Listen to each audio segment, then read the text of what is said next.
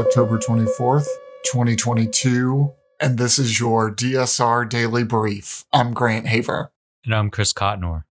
Our top stories from international outlets this morning China's leader Xi Jinping has moved into a historic third term in power as he revealed a new leadership team stacked with loyalists, according to the BBC.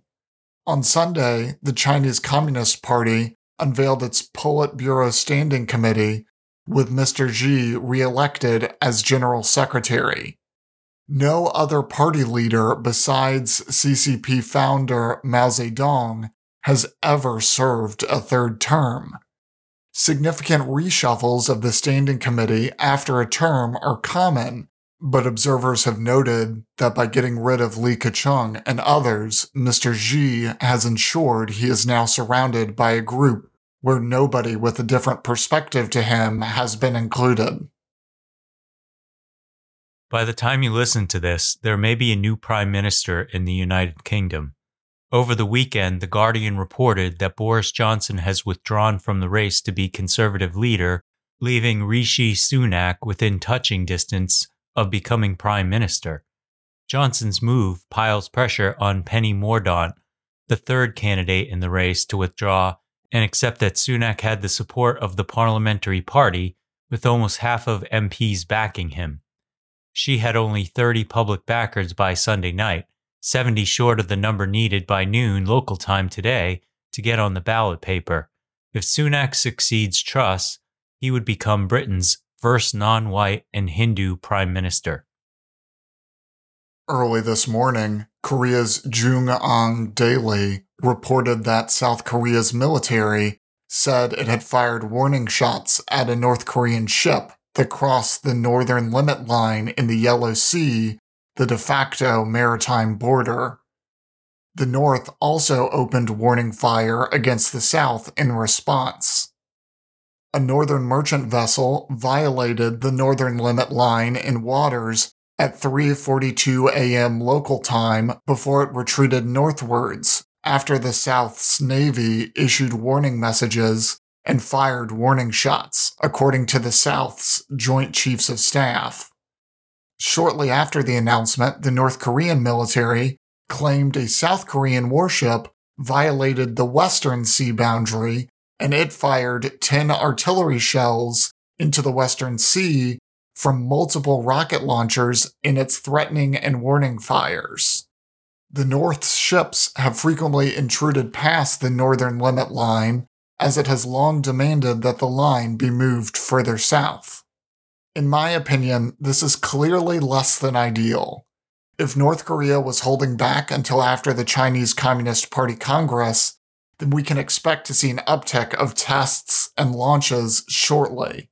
And this South Korean government seems like they're going to take a more aggressive posture in the frozen conflict.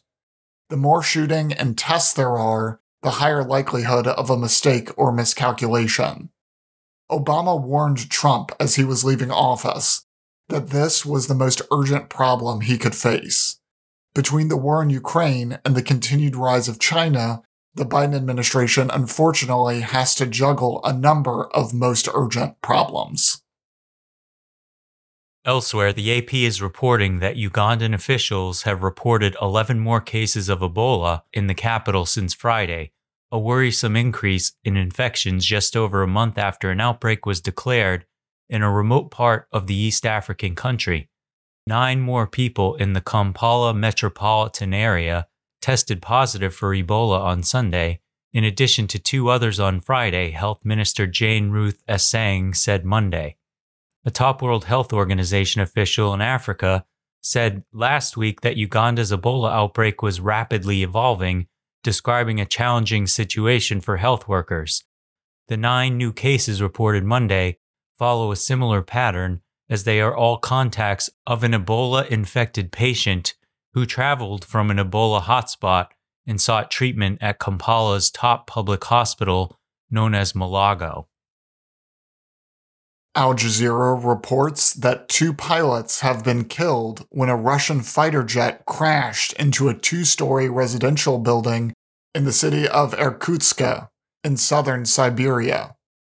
Video of Sunday's crash showed the aircraft dove almost vertically before hitting the building in a fireball, sending dense black smoke into the sky.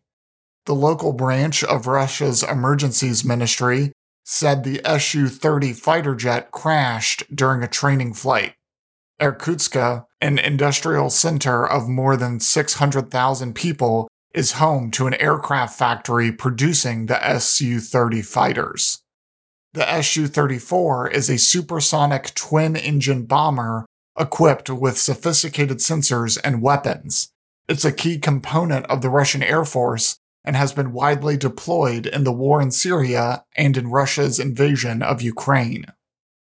Tigray rebels and Ethiopian government negotiators are to hold African Union supported peace talks in South Africa today, aimed at solving the catastrophic two year long war in northern Ethiopia, according to reporting from Deutsche Welle.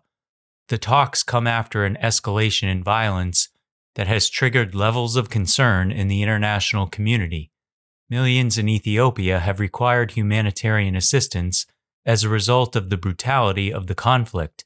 In August, fighting resumed after a five month truce, with the Eritrean army re entered the fray to support Addis Ababa and other regional allies.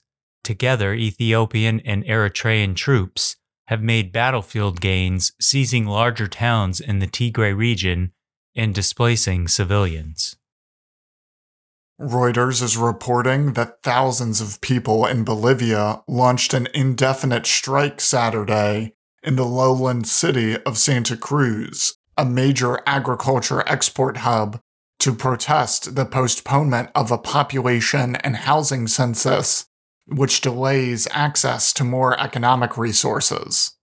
One death was reported by police in clashes between people who accepted the strike and those who wanted to reject it.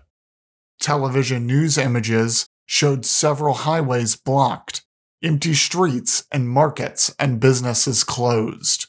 The results of the census are important for the distribution of economic resources and defining the seats in the Bolivian parliament. The head of Bolivia's committee to promote the census Vicente Cuellar said 2024 and 2025 would not be opportune to carry out the census due to the scheduled election in 2025. Lawmakers have called for calm and agreed to continue talks until an agreement is reached that can stop the indefinite strike. In lighter news from the UPI, Wildlife officials in Idaho said they are investigating the origins of a non native animal found wandering loose, an alligator.